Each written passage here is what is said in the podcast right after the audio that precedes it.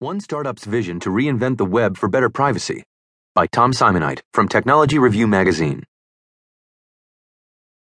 Venture capitalist Albert Wenger has done well by investing in web businesses.